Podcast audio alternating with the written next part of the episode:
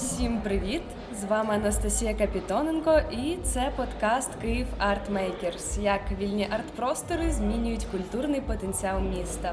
І сьогодні в нашій студії Вероніка Зісельс, засновниця міського екопростору для свідомих українців, справжнісінького оазису посеред великого міста «Сквоспейс». Будиночки на деревах, можливо, чули? Привіт! Привіт! Розкажи трохи про себе та свою команду. Як ви знайшли один одного? Так, якщо про себе, я народилася в Києві і дуже люблю це місто. І хоча я дуже багато подорожувала, мені подобається саме такий підхід, що я подорожую, надихаюся іншими місцями і потім цей досвід привожу сюди. Дуже хочеться саме тут його реалізовувати, бо весь світ прекрасний. Але наш Київ, він дуже наш такий, і дуже хочеться його розвивати, тим паче в нього дуже класний потенціал. Зі своєю командою я зустрілася, основна частина моєї команди – це мій чоловік, тому спочатку ми зустрілися просто як хлопець і дівчина, і дуже один одному сподобались, потім закохалися, потім одружилися. І між цим усім ми зробили наш перший простір «Скворечник». Точніше, перше, що ми з ним зробили, це було маленьке кафе на Гогольфесті. До речі, ще одне класне місце. Ми потім побачили, що в нас дуже класно виходить, і це виглядало дуже все симпатично, хоча ми дуже там мало туди вклали фінансово, просто ми своїми руками зробили дуже затишний простір. Це нас надихнуло, і наступного літа ми вже відкрили перше таке сімейне кафе на деревах. У 2020 році Squarespace став розвиваючою екоплатформою, де регулярно відбувались освітні заходи, присвячені формуванню здорової самооцінки, критичного мислення та поваги до навколишнього світу. Розкажи нашим слухачам, які теми ви охопили влітку, які події проводили? Це буде зараз непросто згадати, тому що в нас було десь близько 100 подій, 80 з чимось, на жаль, я зараз не пам'ятаю точно цифру, якісь були дуже маленькі, якісь були великі, тобто в ці події я там рахую якісь і дні народження, і весілля, але зазвичай це якісь події, лекції на тему свідомого способу життя, що стосується екології і якогось світогляду, де, справді, перечислила досить багато напрямків, і по всім цим напрямкам ми стараємося знайти якихось, по-перше, нам близьких по духу людей, і достатньо кваліфікованих, по рівню в цьому. Тому у нас і багато івентів і по екології, і по спорту, і по здоров'ю, і навіть там наші події, які зв'язані просто з танцями і з музикою, вони теж достатньо свідомі, тому що вони там без алкоголю, всі тверезі, танцюють, намагаються просто радіти життя від того, що воно є, і без якихось інших ще способів собі допомогти. Із якихось таких було класних івентів, у нас було кілька фестивалів в цьому році. Цей рік не дуже показовий, тому що все ж таки був карантин, і ми досить обережно проводили події. Тут було багато маленьких якихось зустрічей, багато інших організацій, з якими ми дружимо, і «Зелена школа», там «Освітній експеримент», вони в нас проводять свої заходи на теми, які вони розвивають. Це стосується і освіти, і здоров'я, і харчування, і всього такого. І для дітей якісь теж є заходи. А з чого все почалось? Як ви з'явились? Чи була якась така подія-каталізатор?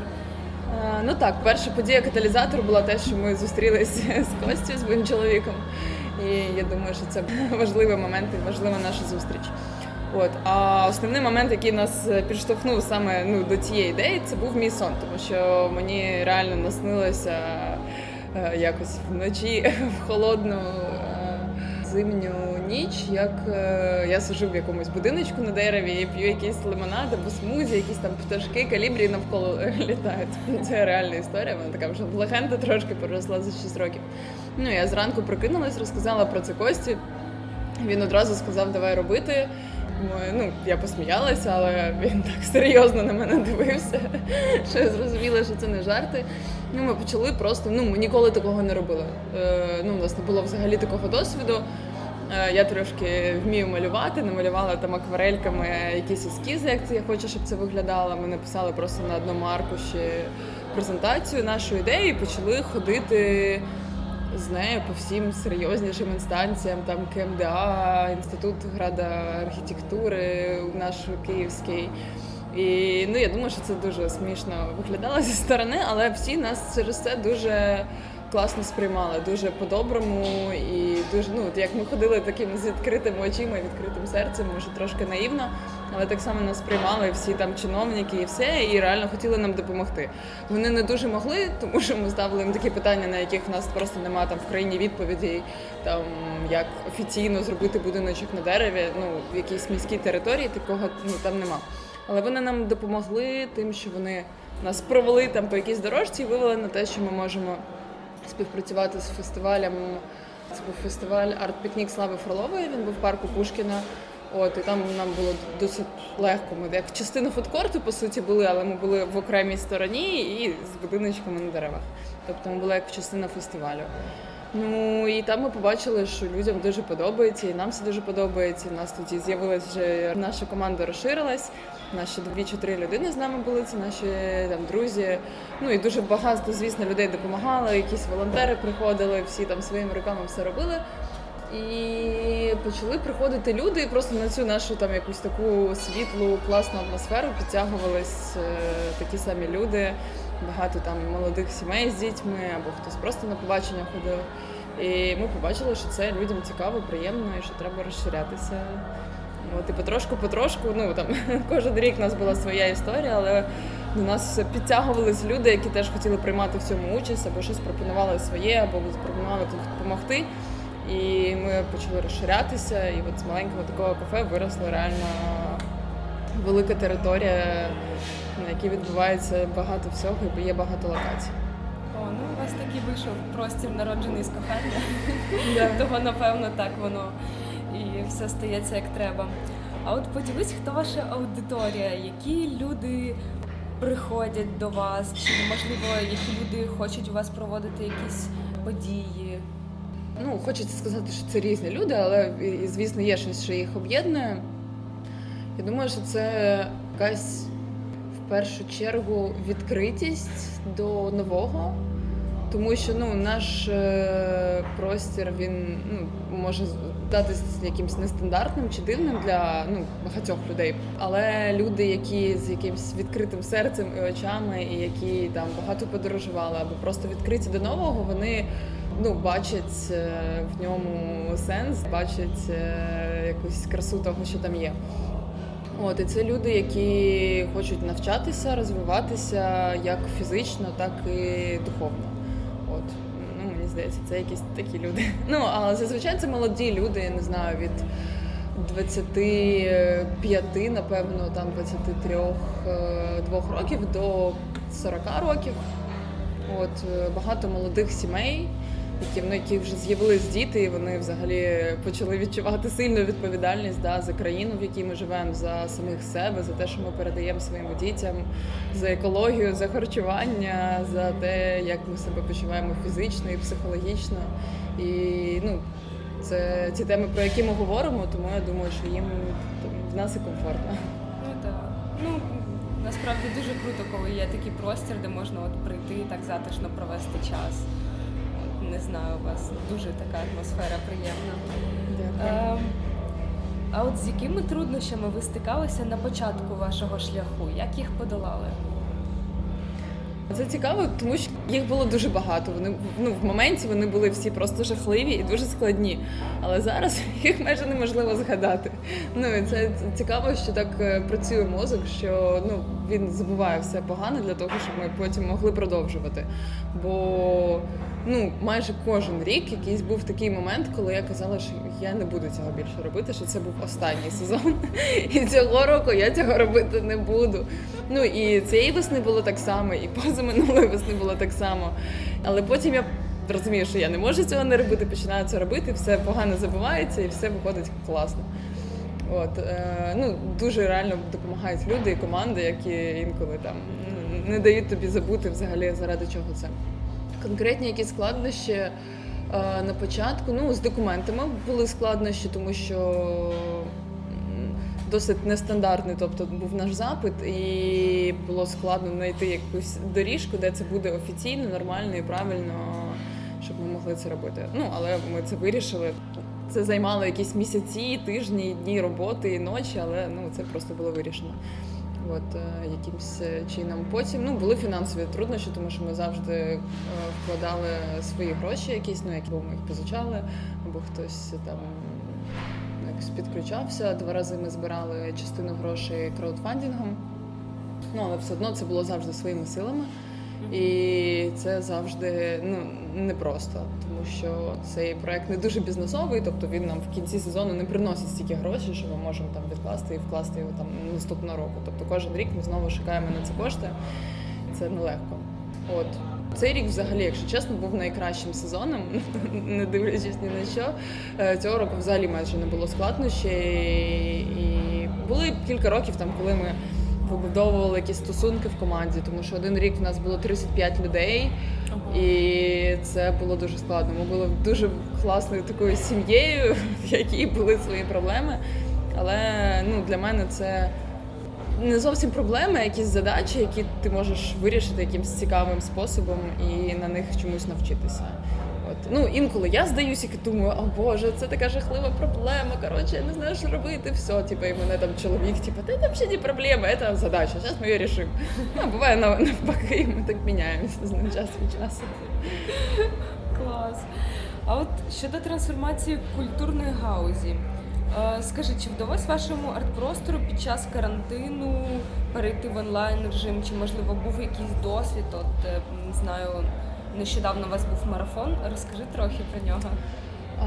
Так, з початку сезону, там весною, влітку ми не переходили майже в онлайн.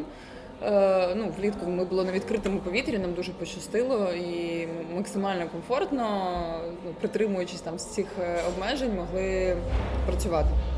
Так, а потім ми закрилися, і в нас був такий дуже сезон, ми закінчили на такому підйомі, було дуже шкода, взагалі, що ми не можемо продовжувати. Що, ми розглядали такий варіант, але осінню трішки там почали реально багато людей хворіти, і ми це почали реально вже бачити, і вирішили, що це не дуже добра ідея зараз. І вирішили нічого не робити поки що.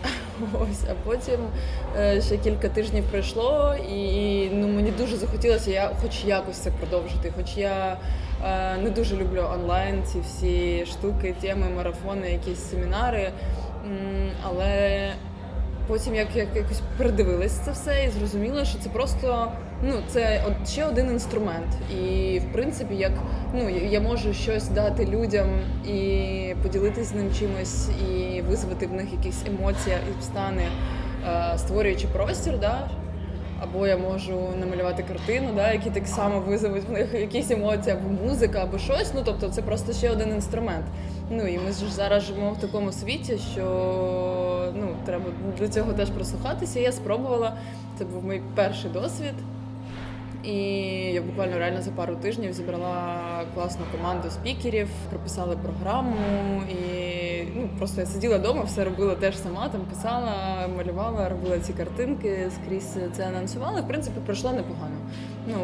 Було досить багато людей, всі були задоволені, і атмосфера була реально класна, дуже жива. Я там сама робила кілька прямих ефірів. І дуже переживала, тому що в мене не було такого досвіду раніше, але мені було комфортно, і я відчувала енергетичну віддачу від людей, хоча це було просто через екран телефона, але це відчувалося, і це було для мене саме важливе. Так, воно по суті, як і публічні виступи, так само працює. Мені здається, що і віддача там є, і хвилювання. Звісно, менше якоїсь реальної присутності людей, але є і плюси в тому, що ти знаходишся в своєму... Тобто я виступала публічно перед людьми живими, і це набагато складніше. Ти нервуєш, ти бачиш людей, ти можеш там якось дивно виглядати, або десь там щось завтикати. А вдома ти сидиш, ти можеш зробити собі максимально комфортні умови, клацати там ручкою, типу, рвати там папірчики, що ти дуже нервуєш. І цього ніхто не побачить. Ти можеш там якийсь куп підказок собі навішати навколо себе, і цього теж ніхто не побачить. Ти можеш, не знаю, гладити свого кота. Ну і реально про це спілкуватися з людьми. Ну, тому що через екран телефону ти ніби спілкуєшся з однією людиною, насправді. Ну, а дивиться там тебе 10, 100 або кілька тисяч людей, напевно, вже не відчуваєш цієї різниці, як ти виходив в зал і там сидить 10 тисяч людей. Ну, можна від такого притомнити, я знаю, в людей таке буває. Тому непоганий варіант, насправді. Ну, багатьом він, можливо, і краще підходить. Ну, так. У вас є такий досвід, ви створили арт-простір. Порадь нашим слухачам, як створити арт-простір у себе вдома. Арт-простір, ну, він для всіх дуже різний, тому що дуже різні речі надихають людей. Ну, просто це максимально різно, але важливо підходити до своєї квартири, реально до місця, яке може тебе надихати. Не просто місце, де ти там сидиш, їш, п'єш, а місце, в якому ти можеш надихатися, щось створювати, щось вигадувати. І, ну, я не можу давати, напевно, якісь прям поради, тому що я там в цьому не профі, можу просто поділитися, як у мене. В мене там є вдома кілька місць, да, де я прям... Ну, там, на поличках в мене не просто речі стоять, да, тому що це поличка, а я якусь собі там поличка з мої статуеточки, камінчики, кристальчики, там свічечки, да, щось просто затишне, що мені нагадує про те, що краса важлива, про те, що є щось там більш там важливе, щось духовне, щось прекрасне, якісь мої штучки з подорожей. І вони із цього бита, які, ну, вдома, особливо там, коли сім'я або діти є, ну, вони тебе трошки повертають, да? І ти можеш весь день щось там ходити, хапатитися, прибиратися, щось робити, а потім там побачиш якісь такі речі, які тебе ніби як приземляють, заземляють і повертають до самого себе. Ну, тому для кожного це може бути будь-що, але мені здається, що важливо, щоб вдома у вас зупинявся погляд, ну, не тільки там на посуді, а ще на якихось таких речах, які тебе надихають. От, напевно, музика теж, але цей інструмент я, чесно, не так часто використовую. Ну, я знаю чому, але все одно. Тому, напевно, це таке затишне місце, в якому хочеться щось створювати. Ну, в мене завжди, як я там поприбираю, і зразу така приходжу, о, вже хочеться щось створити, щось робити. А от поділись ще смішним випадком із життя Скворешника. Ну, напевно, у нас було багато дуже мілких смішних ситуацій, просто які теж в процесі виникають там. Вони, звісно, зв'язані з тим, що ми десь натупили, якщо чесно. Ну, тобто, щось просто таке смішного вийшло, ні. Просто хтось щось забув там, хтось щось там не там поставив, і просто так, як ми намагаємося вийти потім з цієї ситуації, як ми сприймаємо це, ну, найчастіше це смішно. Ну, це добре, да, тому що легше її вирішити, ніж це буде в стресі. Чомусь в мене в голові одна дуже смішна ситуація, вона не дуже красива, але я її розкажу, тому що нічого не можу іншого згадати. Кілька років тому нам в Фейсбуці, ну, нам часто дуже пишуть, що хтось хоче в нас виступити, щось зробити, і, ну, в нас є якийсь фільтр свій. От, ну, в першу чергу він там по цінностям, да, щоб це там було без алкоголю, щоб там не було якоїсь пропаганди релігійної або політичної. Ну, щоб це було здорово, свідомо, там, без якогось жорсткого нав'язування. Ну, і якщо це якісь виступи, теж ми завжди слухаємо і розуміємо, якщо це нам подобається, і ми розуміємо, що це людям сподобається, ми приймаємо людей, да? Якщо ні, ну ні. От, і тут пише нам хлопець, вибач, якщо ти чуєш, пише хлопець, що він пише музику на вигаданій мові, і він би хотів провести в нас концерт. Ми кажемо, ну, він ще написав інтуїтивна мова, от. Ми кажемо, можеш скинути приклад, а він скидає відео, ну, дуже аматорське відео, де реально він сидить вдома з гітарою і співає на інтуїтивній мові, але це, ну, це було дуже реально смішно. Ну, як дитина маленька, якщо не вміє розповідати, то просто багато яких звуків, і це якось гарно або творчо, це було реально смішно. І це був, мені здається, навіть перший рік, коли ми з Костю робили простір. Тільки ми могли вирішити взагалі, що робити, як йому відповісти. І ми не придумали нічого логічніше, ніж відповісти йому на інтуїтивній мові. Тобто ми написали повідомлення на інтуїтивній мові. Ну, і він нам відповів, що він нічого не зрозумів. Ну, ви відповіли, що ну, от, в тому-то і діло. Ну, можливо, це було не дуже гарно, але це було дуже смішно. Ну так. А от що, на твою думку, впливає на культурний потенціал міста? Це складне питання, тому що факторів справді багато, але найбільше, що впливає, це люди. Ну, тобто, кожна дія, в принципі, кожної людини, яка живе в цьому місці, вона і впливає. І... Тому що ми вже бачимо, що сподіватися на когось, хто зверху, да, на політиків, і ну, в них там свої проблеми або не проблеми, коротше, що в них свій інший світ. І реально вплинути, особливо дивлячись навколо, які приклади реально класних є проєктів, які просто створюються людьми без допомоги нашої країни, а інколи навіть і всупереч. Ми реально просто треба не боятися і робити. В нас не найплодотворніша почва для цього. Я розумію, що там в Європі, в Америці це набагато простіше, воно це все фінансується, грантується, тобі дають там, можливо, приміщення, якось допомагають. В нас це складніше, але це абсолютно реально. Тобто, ну реально, будь-що, що ви не придумаєте, якщо це не суперечить, не знаю, закону України і моральному кодексу, ви можете це робити. І... Ну, просто робити, ну і все, я не знаю іншого способу, окрім просто, щоб кожна людина по маленькому кроку робила, і тоді ми підемо далеко і по краплі наповнимо цей океан. А як саме, ну це вже кожен сам собі не знає, як це можна. От. Ну, впливає, звісно, дуже класно, тому що в нас зараз, ну, наше покоління людей, воно зовсім інше, і багато хто вже з них іде кудись політику, і, звісно, дуже круто, щоб це мінялося синхронно, щоб якісь нові закони, які будуть підтримувати, щоб там вони теж це бачили, і підтримували, і впливали, і на тому рівні це теж привносили. Ну, але це, в принципі, і є, але просто, ну, дуже повільно. Треба з цим зміритися, що, да, ну, ми не побачимо тут цієї ідеальної країни, але якщо ми через це просто опустимо руки, ну, тоді ні наші діти, ні наші онуки цього не, ну, теж не побачать.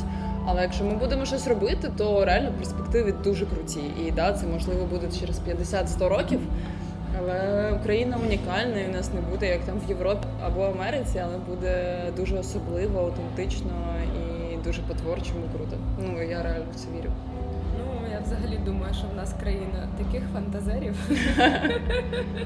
що можна багато чого придумати. Ну, так насправді воно так є. Ну, звісно, зараз часто там чула розмови на те, що ну реально обмеження або складні ситуації, вони не впливають на творчість, да, тому що о, ну там було там важке життя з творчих людей, вони там круто творили, але ми ніколи не знаємо, як би вони це робили, якби в них не було цих ускладнень. Можливо, вони творили ще крутіше, але це теж має місце бути. Ну, ми, наприклад, подорожували багато і були, наприклад, в Ірані, і ми просто були в шоці, скільки там творчих, класних людей, які реально всупереч тому, що відбувається в їх країні, творять, ну, незвичайні речі. Звісно, важко розуміти, що вони не можуть це показувати людям, що вони не можуть грати музику на вулиці або виставляти свої там картини в галереях, але це не заважає все одно робити.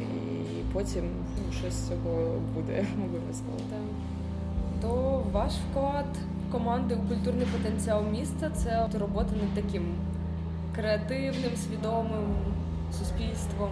Ви так потрошку. Ну, ми створюємо простір, просто, напевно, надихає людей і збирає цих людей.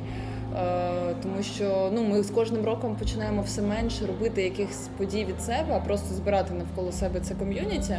Тому що ну, чим більше територія стає, тим важче, ну, більше роботи. І спочатку в нас була там своя кухня, потім от, минулого року ми там віддали іншим людям. От, цього року ми теж менше робили вже своїх івентів, але ми дуже там відшукували, пропонували і давали площадку для інших людей, організацій, допомагали їм це розвивати, підтримували, поводили своїх людей. Тобто ми реально більше зараз це збираємо. Все одно ця атмосфера, вона для цього сприяє. Хочеться більше таких просторів. Мені здається, особливо в великих містах це просто необхідно. Тому що, ну, ще одна важлива для мене ідея, напевно, основна Скворечника, щоб це такий реально простір, оаза природи, да, посеред міста, тому що для мене природа дуже важлива, це те, що мене надихає, наповнює. Я, якщо там раз на тиждень не виїжджаю кудись в ліс або не на природу, мені важко, це для мене дуже важливо. І взагалі бути багато там біля природи, а в місті там з цими заторами, торговими центрами, магазинами мені складно. Я розумію, що є люди, які працюють, і в яких реально багато працюють, де там в офісах, у них взагалі немає можливості там часто виїжджати на природу. Відпустку вони можуть там взяти раз на рік. І коли ти не можеш, здається, у мене тільки 2 дні, краще я вдома посажу, я не поїду кудись там на природу чи за місто. А тут це поруч, так, і це, звісно, це не ідеальний там якийсь ліс з чистим повітрям, але, в принципі, атмосфера, вона дуже схожа, і вона теж наповнює і розслабляє, ти можеш лежати в гамаку під деревом, і там десь може бути білочка або їжачок, пташечка, і це так непогано, мені здається, альтернатива. Так, ви знайшли собі таку ничку в гідропарку, така вона відособлена трошки від всіх. Так, звісно, багато людей згадують наше місце на Трухановому. Воно було там теж дуже особливо, воно було прямо напроти Поштової площі, це було дуже красиво і ближче, можливо, до центру, хоча не факт. Але там не було такого саме затишного атмосфери, там не було в нас різних локацій, тому що це був чисто пляжний формат, де було дуже жарко. Наші офіціанти просто страждали, бігаючи по опеченому піску. І вдень майже неможливо було нічого робити. А тут в нас земля більш надовго, ми можемо там розвиватися, щось робити різні локації, більше суміщати, проводити якихось паралельних івентів або великих фестивалів. І там такий затінок, дерева, і це приємно. А от незважаючи на те, що ваша ініціатива має неформальний характер, чи допомагало місто вам? Я можу сказати так, тому що вони не сильно нам заважали. Прямої допомоги я б це не назвала. Тобто, вони нас підтримували реально. Тобто більшість людей, з якими ми стикалися, вони нас підтримували. Гідропарк нас запросив насправді до себе. Ми не розглядали гідропарк ніколи як місце, де ми можемо бути. На Трухановому ми самі знайшли це місце, зв'язувалися з тим, з ким можна домовитись про оренду. Але на гідропарк нас покликали самі, вони сказали, що в них є там локація і що було б круто, якби могли там щось зробити. Звісно, ми все одно маємо там платити і там є свої складнощі, але це був їх перший крок. І це було приємно. Потім вони нам ніяк не допомагають, і кожен рік вони там кажуть, що можуть нас вигнати, але це вже таке. Це не серйозно, просто не діалог. Але, в принципі, ми з ними разом розвиваємо цю територію. І, в принципі, в них є класні ідеї теж, але в них в голові більше обмежень. Це те, що дорослого покоління, те, що їх тормозить. І ми нічого не можемо іншого від них очікувати. Що їх так виховали, виросли в інших умовах, і вони просто не розуміють, як так можна. Тоді класно, щоб вони просто не заважали, не відмовляли, ставили палиця в колеса, і це вже непогано, просто вірили і підтримували. Цього зазвичай достатньо. Так. А от ще на твою думку, наскільки сприятливі умови креативних стартапів в Києві? От ви починали без досвіду особливо, але от ви таки побудували і от існуєте вже декілька років. Так, років 6. Да. Я, в принципі, вже про це казала. Не дуже сприятливі, але цілком можливі. Не як в Ірані. Або Північній Кореї, звісно. Але непогано. Це можливо. Ми збирали краудфандинг кілька разів. Можна і це робити на європейських платформах. Є гранти. Ми один раз і грант виграли від Фонду Відродження. Тобто ми виграли грант на те, що якщо ми збираємо краудфандинг, вони нам його подвоюють. І от якраз ми тоді краудфандинг зібрали, і Фонд Відродження нам його подвоїв. Тобто це все реально. У нас там зараз Український культурний фонд, є якісь програми. В цьому році, наскільки я знаю, там ОКФ, які там кіно наше фінансує. Там десь щось є, але це досить складно, і не всі хочуть з цим зв'язуватись. Я прекрасно розумію, тому що якщо минулого року ми збирали краудфандинг, цього року я зрозуміла, що я не хочу це робити, і ми просто своїми силами там в Фейсбуці через друзів зібрали таку саму суму, і це було набагато простіше. Але це можливо, я не можу сказати, що це якось нереально важко, якщо це люди роблять. Сприятливими, знов-таки, я ці умови не назву, але це можливо. І багато класних творчих людей, які можуть тебе підтримати, які можуть до тебе приєднатися, ти можеш прийти до будь-кого насправді. Запропонувати якусь колаборацію, підтримку. Можливо, тобі хтось відмовить, а можливо, будь-яка людина, про колаборацію, з якою ти мрієш, вона може і походитися, якщо в тебе класна ідея, навіть якщо вона на сервеці записана. Тобто не треба ставити собі якісь супервисокі планки. Головне ідея і твоя енергія, яку ти готовий до цього вкладати, і дії, які ти готовий робити для цього, щоб це вийшло. Це єдине, що сприяє. Горіти своєю ідеєю. Збирати команду, людей, які тебе будуть підтримувати. І тоді, як я вже казала, навіть якщо тобі захочеться в якийсь момент здатися, вони завжди підставлять собі твоє плече і ви будете один одного підтримувати. Це важливо насправді. А от наостанок ще розкажи про вашу наступну подію або проект, на яку б ти хотіла запросити наших слухачів. З радістю, тому що насправді дуже неочікувано, але ми вирішили робити новорічну вечірку, можна і так назвати. І буквально за кілька тижнів зібрали взагалі супер команду, супер програму. І я не знаю, коли ви будете це слухати, але от на Новий рік у нас буде подія, колаборація. От знову ж таки, я запропонувала крутим людям зробити разом з нами Новий рік, і вони з радістю на це погодились. Це Shanty People. Група наша, потім це організація Ecstatic Dance в Києві і Ілія Фролов, він діджей, у нього теж своя ком'юніті навколо цього класна. Через кілька днів, напевно, ви вже можете прийти, в нас там буде і музика, і практики, і здорова вегетаріанська їжа, і багато класних людей. І все-все-все. Тобто можна буде і розслабитись, і попити чаю на чайній церемонії, і пострибати під круту музику, і відпочити під більш спокійну музику, і просто побути в класній компанії, атмосфері. А от як туди зголошуватись? Треба якось зарані, чи можна просто взяти і прийти? В принципі, можна взяти і прийти. Звісно, краще зареєструватися трішечки заздалегідь, буде більш легші умови, дешевше там у нас є градація цін, і якщо ви купите квиток трішки заздалегідь, це буде дешевше. Є в нас подія на Фейсбуці і в Інстаграмі, ви можете знайти інформацію, це називається The Best New Year Party, і ви побачите, що це від нас, і приходьте 31 числа в Signal Event Hall, отак, о 8 годині, прям такий справжній анонс. Клас! Тоді дякую тобі за надзвичайно цікаву розмову.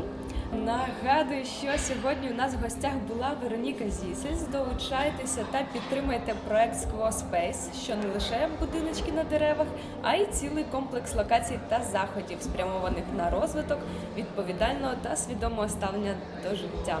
З нетерпінням чекаю нового літнього сезону, а поки можна спостерігати за сторінкою Скворечника в Фейсбуці та Інстаграмі. Впевнена, знайдете там багато чого цікавого. Приходьте на Новий рік, якщо хочете провести Новий рік якось приємно. І без алкоголю. Якщо хочете спробувати якийсь інший формат, то це, напевно, буде ідеальний формат. А з вами ми зустрінемось за тиждень. Всім па-па і гарного настрою!